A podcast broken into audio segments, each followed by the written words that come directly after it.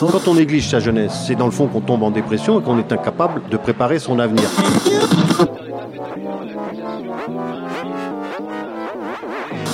Ça ne veut plus rien dire, lycéens. C'est des merdeux, des cons.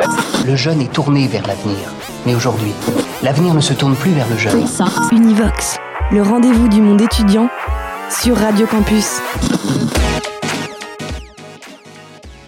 La première chose, elle passe par prendre en compte plus euh, les citoyens européens, genre euh, nous, les individus, tous les individus européens, pour euh, déjà mieux comprendre ce qu'est l'Europe, comment elle marche, parce que c'est réservé pour l'instant à une élite intellectuelle et professionnelle que, et nous, on ne maîtrise pas. L'Europe oublie les citoyens et les citoyens semblent parfois complètement s'en moquer. Une espèce de condescendance, c'est-à-dire que c'est bon par nature et il faut pas poser de questions. Or, les gens, ils voient des conséquences pas forcément toujours terribles dans leur vie. Et quand ils vont demander des explications, s'ils contestent l'Europe, on va dire justement qu'ils sont réactionnaires, qu'ils veulent répéter l'histoire, enfin des choses pas, pas du tout plaisantes. C'est-à-dire, on ne peut pas mettre dans un espèce de sac les gens méchants qui ne sont pas progressistes. Ça ne marche pas comme ça, et il faut comprendre par ces votes contestataires qu'il y a de réels problèmes qui ne portent pas sur les valeurs il porte sur il y a des gagnants, il y a des perdants dans l'économie européenne et il y a sans doute plus de perdants que de gagnants.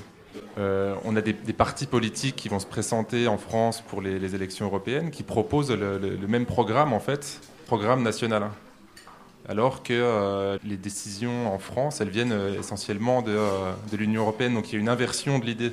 Il faudrait que ça soit l'inverse.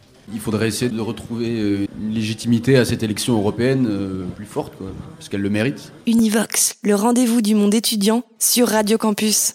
Les élections européennes, c'est en mai prochain, vous n'y pensez pas encore, mais en coulisses dans les partis et au sein des institutions européennes, on s'y prépare, on cherche des alliances, des têtes de liste, avec une peur qui s'agite, un bruit de fond qui monte, celui des partis eurosceptiques c'est en Allemagne, c'est en Autriche, en Italie, en France. Dans les scrutins des dernières années, des derniers mois, les électeurs donnent une place importante à ces partis xénophobes, anti-euro ou juste nationalistes. Alors aujourd'hui, les élus eurosceptiques à Bruxelles sont une centaine, ils occupent près de 20% des sièges du Parlement, et à en croire certains sondages, les anti-Europe dans leur diversité pourraient conquérir un tiers des sièges du prochain Parlement européen. Alors faut-il s'attendre à un Big Bang aux prochaines élections? Est-ce que, comme le disent les étudiants en droit que vous venez d'entendre, c'est l'Europe qui n'est pas tournée vers ses citoyens à moins que ce ne soit l'inverse? Univox vous emmène aujourd'hui au Parlement européen à Bruxelles. Univox. Bruxelles, son mannequin Peace, sa bière et surtout son quartier européen. Commission, Parlement, lobby, ils sont tous là. Et à quelques mois des élections, les équipes de communication du Parlement ont jugé bon de réunir de jeunes journalistes pour un forum des jeunes médias européens. Radio Campus y était. Et au cœur de ce séminaire, comment faire comprendre les élections européennes au grand public? Alors, à grand renfort de conférences, d'ateliers sur la communication impactante, la lutte contre l'abstention, le vote des jeunes, les missions de l'Europe, le rôle des médias, etc. Une opération de communication bien rodée. Et alors nous tous, les 120 journalistes réunis venus de Hongrie, de Slovaquie ou d'ailleurs, nous sommes accueillis par Yaom Douche Guillot, directeur général de la communication du Parlement européen, euh, qui se dit assez inquiet. Pour lui, ce seront les élections les plus importantes jamais tenues pour l'Europe. Alors ce n'est pas la première fois qu'on le dit, mais promis, cette fois, c'est différent. This time we are in front of a very cette fois, nous sommes face à un processus électoral très difficile. Nous savons qu'il y aura de nombreuses forces idéologiques pour attaquer les vraies valeurs de l'Union européenne. Jusqu'à 2014, il était assez clair que la plupart des candidats des partis politiques venaient, bien sûr, avec chacun des idées et des idéologies différentes mais tous partageaient dans une certaine mesure la même idée de l'Union européenne et de son futur. Et c'est cette idée européenne qui est pour la première fois contestée, au moins par certains. Si on compare avec 2014, le mot Brexit existait, mais c'était quelque chose de théorique. Personne ne pensait à ce qu'il se passerait avec un référendum en Grande-Bretagne. C'est aussi une question de populisme, d'europhobie. Toutes ces choses étaient peut-être déjà là lors des dernières élections, mais elles ne prenaient pas autant de place que cette fois-ci.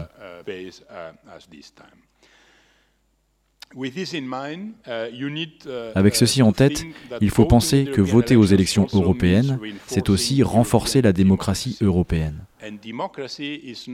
La démocratie n'a pas toujours été là. Elle ne sera pas là pour toujours. La démocratie, nous l'avons aujourd'hui, mais nous ne l'avions pas hier, et peut-être que nous ne l'aurons plus dans quelques années.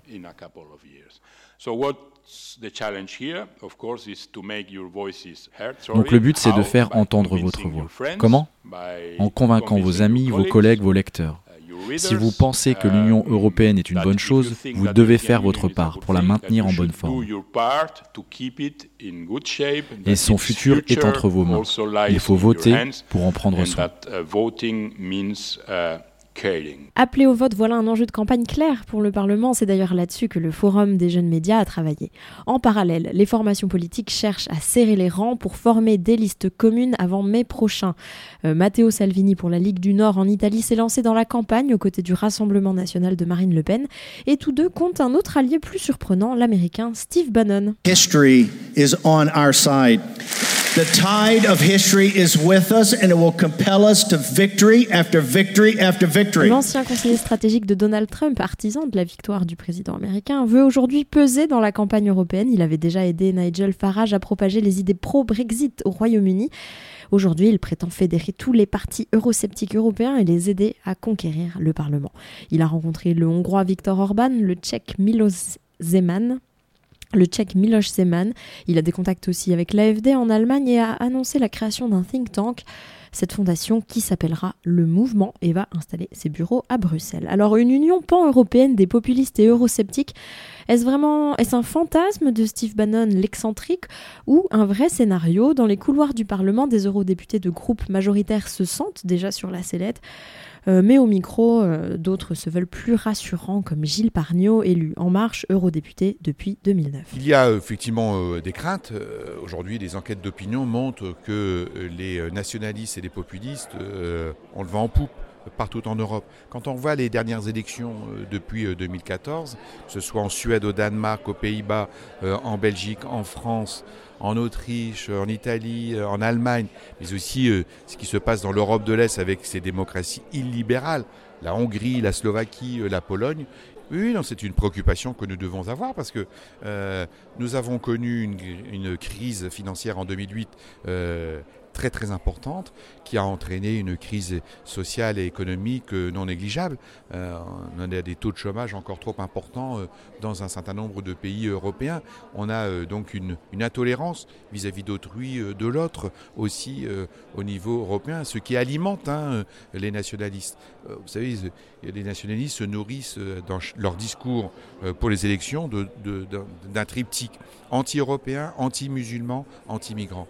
La peur de l'autre, donc le rejet de l'autre. Donc il va falloir que l'on puisse retrouver ce souffle euh, pour dire euh, que l'Europe, c'est la solution à nos problèmes, ce n'est pas la cause de nos problèmes. Nous devons euh, faire en sorte qu'un rapport de force différent puisse être développé d'ici aux prochaines élections européennes le 26 mai 2019. quand on explique eh bien, euh, les Européennes et les Européens euh, souhaitent plus d'Europe parce qu'ils sentent bien que c'est grâce à l'Europe qu'on pourra sortir un certain nombre de difficultés. Et l'Europe, elle, saura, euh, elle saurait s'adapter à un système politique dans lequel il y aurait une majorité ou disons un groupe très fort, eurosceptique. Les institutions, elles pourraient continuer à fonctionner? Il faut aussi avoir en tête que les eurosceptiques ou les anti-européens ou les populistes nationalistes ne sont pas. Euh, ils peuvent s'additionner, mais ils ne pourront pas faire euh, une majorité euh, cohérente. Ils peuvent être une minorité de blocage. Ça, c'est effectivement le risque. C'est donc pour ça que nous devons avoir cette majorité pro-européenne au-delà de nos différentes sensibilités. Moi, j'ai bon espoir que nous puissions l'emporter parce que j'y crois. Parce que c'est aussi ça, donc c'est expliquer, expliquer, expliquer. Il faut y croire. Parce que euh, les, faits sont indéniables. Quand vous êtes dans l'explication, eh bien, euh, euh, votre contradicteur éventuellement avoue que la solution n'est pas nationaliste. C'est pas récouvrir derrière nos frontières qu'on arrivera à lutter contre le changement climatique. Par exemple, on n'arrivera pas à lutter contre les méfaits éventuellement de, d'un libéralisme économique à tout craint. non, lutter contre les pesticides, par exemple, et les perturbateurs endocriniens, ce sont des sujets européens. Hein, et la problématique migratoire devra être aussi réglée à l'échelle européenne. Les eurosceptiques, il faudra faire avec, euh, explique Sayed Kamal, leader du jeune groupe conservateur ECR, qui se voit bien en futur numéro 3 au Parlement.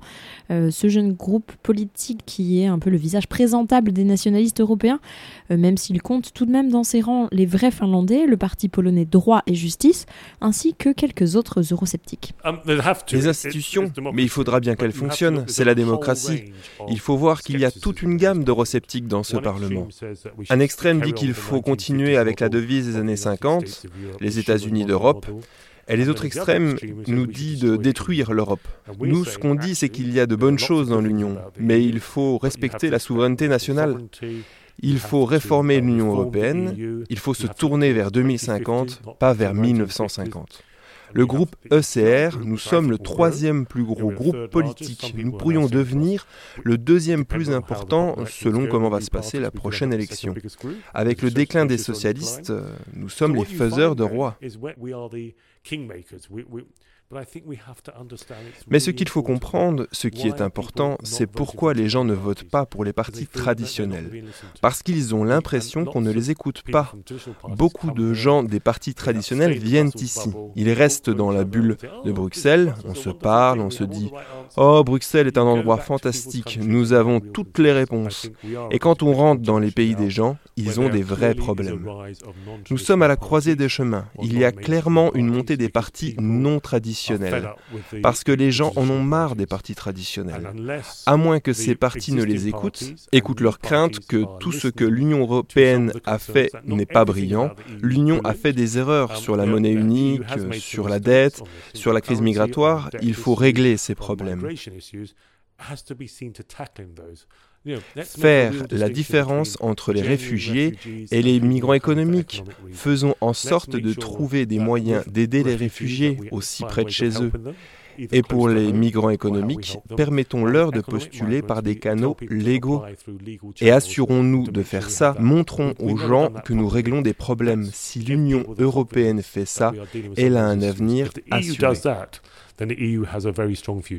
En tout cas, la croisée des chemins, ce sera sans lui, hein, puisque Sayed Kamal et les 72 autres élus britanniques quitteront le Parlement après le Brexit. Une vingtaine de sièges vont être redispatchés entre les pays. Univox, le rendez-vous du monde étudiant sur Radio Campus. Un autre grand malentendu entre l'Europe et les citoyens, ce sont les mots qui sont employés dans ce que les Bruxellois surnomment la bulle européenne. On entend des expressions qui n'ont cours qu'au Parlement européen. Euh, par exemple, la trilogue, rien à voir avec Star Wars, la transposition de directives, le corépère, ou encore, savez-vous comment on appelle la tête de liste du parti majoritaire aux élections européennes qui sera amené à prendre la présidence de la Commission européenne? C'est un Spitzenkandidat et si vous connaissiez la réponse, c'est que vous êtes un vrai junkie de politique comme Jamila Hanzi, conseillère politique en communication. Bon, un mot que vous allez entendre en ce moment parce qu'on est en route pour les élections, c'est le terme Spitzenkandidat. Personne ne sait ce que c'est, mais ceux qui vont être candidats, eux, le savent. Chaque famille politique au Parlement nomme une personne et s'ils ont le plus de voix après les élections, cette personne devient le président de la Commission européenne. Donc plutôt que l'appeler un candidat pour la présidence de la Commission, pourquoi employer le mot Spitzenkandidat Personne ne sait ce que ce mot veut dire. C'est compliqué parce que les mots employés sont compliqués. Les personnes à l'intérieur de l'UE, du Parlement, ceux qui sont dans ce qu'on appelle à Bruxelles la bulle, ils utilisent des mots que nous, les citoyens normaux, n'utilisons jamais dans notre vie quotidienne. Et c'est pour ça qu'il y a un décalage entre ceux dans la bulle et ceux dehors. Ils ne se comprennent pas parce qu'ils parlent deux langages tout à fait différents. Et si votre fille de 5 ans ne comprend pas le mot Spitzenkandidat, eh bien n'utilisez pas ce mot. Uh, Alors, moi, je me considère comme une junkie de politique. Je comprends que quand on n'est pas intéressé par la politique ou quand on ne sait pas grand-chose dessus, on regarde les politiciens à la télé, dans les débats, on est là, mais, euh, mais de quoi est-ce qu'ils sont en train de parler? Qu'est-ce qu'ils font? si vous regardez de plus près, si vous faites des recherches sur ce que ça veut dire ou comment ça affecte notre vie de tous les jours, Mais vraiment, la politique, c'est un jeu, un jeu d'échecs. Il y a beaucoup de jeux entre les partis, au sein des partis, surtout au moment des élections. Donc quand vous commencez à voir ça comme un jeu, ça devient franchement fascinant et tout devient différent. Donc quand vous regardez les infos à la télé ou quand vous lisez le journal, vous pensez automatiquement Ah, mais pourquoi il dit ça maintenant? C'est parce qu'il veut être le prochain président. Est-ce que autre chose s'est passé? Et là, ça devient une drogue, vous en voulez plus et vous êtes un junkie.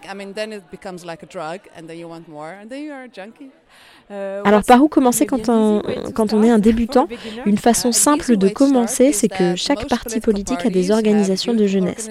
Et euh, il y a d'autres organisations qui ne sont pas des partis, mais qui font aussi de la politique. Ils ont des événements, allez-y. C'est là que vous rencontrerez vos futurs camarades junkies politiques, c'est là que vous rencontrerez des amis, euh, c'est là qu'ont lieu les discussions marrantes sur la politique autour d'une bière ou d'un soda light. C'est une bonne façon de commencer à aimer à la politique, en allant à des événements, pas juste regarder la télé ou lire dessus, mais en faire partie dans le monde réel. Ce serait aussi ça, alors, une question de vocabulaire. Euh, pour mieux comprendre le vote extrême, nous chercherons l'éclairage d'un chercheur spécialiste des partis nationalistes. Ça, ce sera en deuxième partie de cette émission.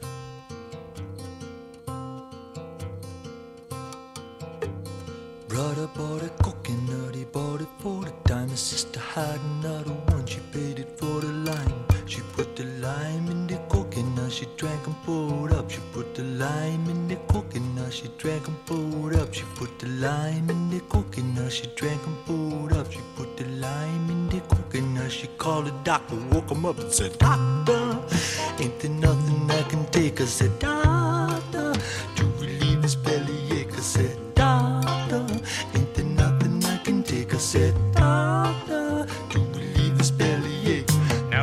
Now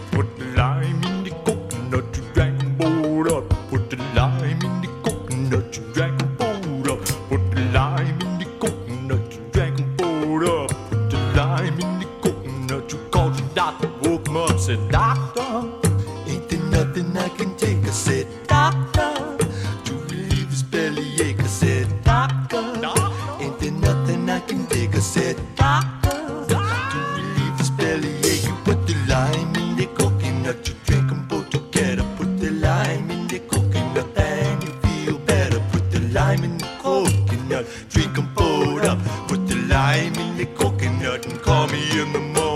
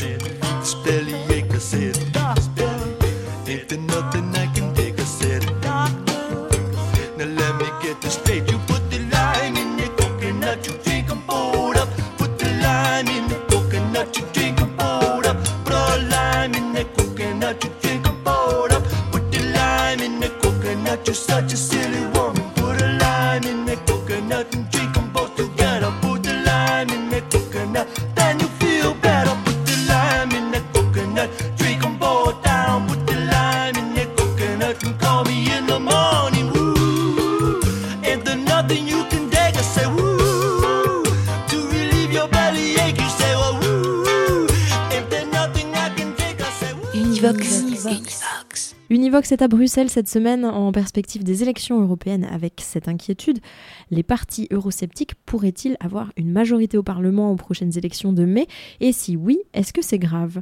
Posons la question à Joël Gombin, il est spécialiste du vote nationaliste, il a écrit sur le Rassemblement national, anciennement Front national et ses 23 élus européens, qui en font le parti le plus représenté de France. Pour lui, la montée des populismes comme menace sur le consensus européen, ça fait déjà 15 ans qu'on en parle, en 2009, en 2014, et ce sont avant tout 27 scènes politiques nationales. Je crois que le fond de l'affaire, c'est que la machinerie politique européenne s'est construite sur une forme de, de compromis historique entre les différentes grandes forces politiques, les sociodémocrates, les conservateurs, les libéraux, dans une moindre mesure la gauche unie européenne, les écologistes donc euh, avec une, manière assez euh, fluide, gérée de, de, faire de la politique, avec une, euh, commission qui n'est pas très politisée, des deals qui sont régulièrement trouvés au sein du Parlement européen. Et l'hypothèse effectivement d'une minorité de blocage importante de forces hostiles à la construction européenne, euh, eh bien, euh, obligerait à revoir ce mode de fonctionnement. Après, euh, vu de l'intérieur de la machine européenne, ça a l'air d'être la fin du monde. vu, je dirais, d'un point de vue comparatiste de, de politiste, c'est pas forcément la fin du monde. Il y a plein de systèmes politiques qui fonctionnent sur des systèmes majoritaires avec des majorités partisanes sur un mandat voire parfois pas, de majorité du tout. Euh, donc euh, il faut pas forcément, un, c'est pas sûr du tout que ça arrivera, et deux, il faut pas forcément euh, y voir la, fin du monde en acte. Une évolution qui est réellement significative, c'est que ces forces,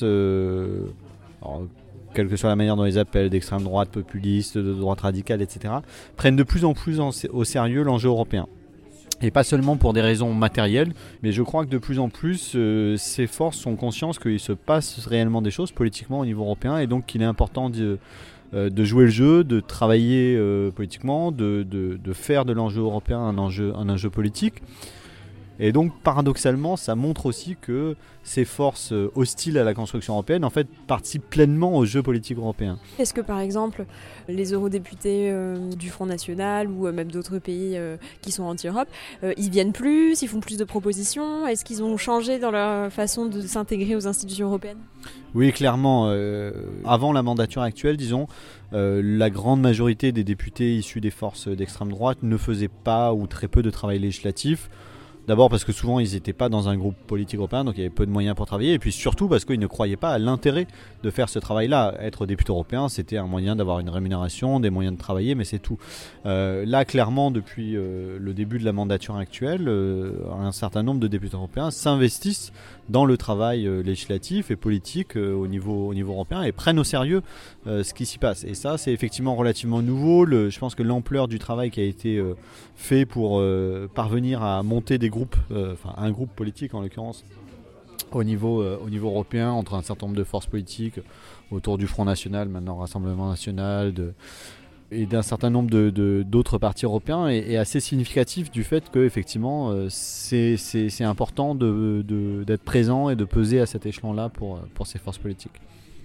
Est-ce qu'il euh, y a des différences entre euh, pays, entre nations? Voilà, Est-ce qu'on peut, si on devait dresser un, un portrait de ces partis populistes à travers l'Europe, ils n'ont pas tous les mêmes objectifs, ils n'ont pas tous les mêmes centres d'intérêt oui, tout à fait. Euh, alors d'abord, euh, je crois qu'il est important de dire que c'est vrai de toutes les grandes familles politiques européennes. Hein. On est dans un, dans un processus où ces grandes familles politiques européennes euh, ont été construites de manière bottom-up, je dirais, de manière ascendante, hein, et où les, les, partis politiques se forment d'abord au niveau national et ensuite essaient de trouver des alliances au niveau européen, avec parfois beaucoup de, euh, d'hétérogénéité et de contradictions internes. On peut par exemple penser au cas du, Parti populaire européen dans lequel on va trouver euh, euh, aussi bien le parti d'Orban, de, de, Fidesz, que la CDU d'Angela Merkel par exemple, ou d'autres partis encore.